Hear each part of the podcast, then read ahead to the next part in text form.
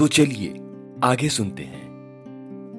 रात को खाना खाकर करण बाहर के कमरे में सो जाता और कामिनी अंदर कमरे में देर रात तक कुछ पढ़ती रहती या मोबाइल पे समय निकालती। करण और कामिनी के माँ बाप ने ये सोचकर इन दोनों की शादी करवाई थी कि शायद इसके बाद ये दोनों कॉमन ग्राउंड्स ढूंढ लेंगे, लेकिन इसके बजाय ये दोनों बिखरते जा रहे थे। बेंगलुरु में बारिश का मौसम आया। कामिनी को बारिश में बाइक पर घूमना बहुत पसंद था। वो बालकनी से बाहर झांक रही थी।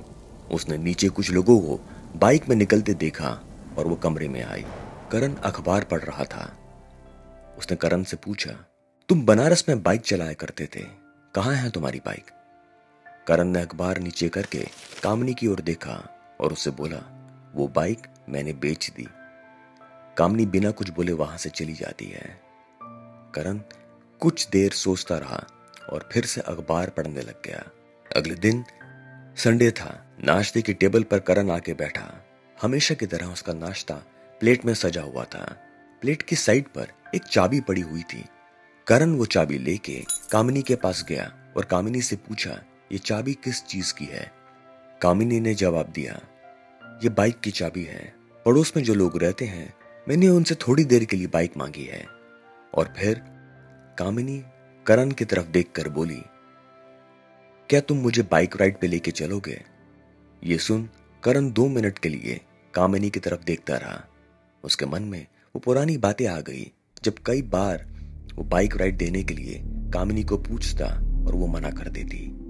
एक पल उसको लगा, आज मैं इसको मना कर देता हूं। फिर वो कुछ सोच के बोला, तुम तैयार हो जाओ, चलते हैं। कामिनी और करण बाइक राइड पर बेंगलुरु की सड़कों पर संडे की सुबह निकल जाते हैं। शुरू में दोनों बहुत ही अनकंफर्टेबली बाइक पे बैठे होते हैं, लेकिन थोड़ी देर के बाद बारिश शुरू हो जाती है।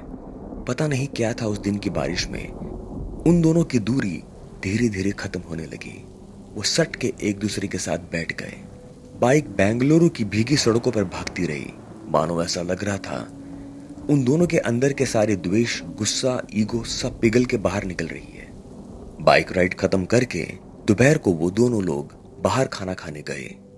घर आते आते शाम हो गई। उस दिन की बारिश ने इन दोनों को अंदर से बदल के रख दिया। उस दिन शाम को दोनों ने चाय पीते पीते अपने दिल की बात को एक दूसरे के सामने रख दिया। करण ने अपनी फीलिंग्स के बारे में बताया जो उसने कई सालों से दबा रखी थी।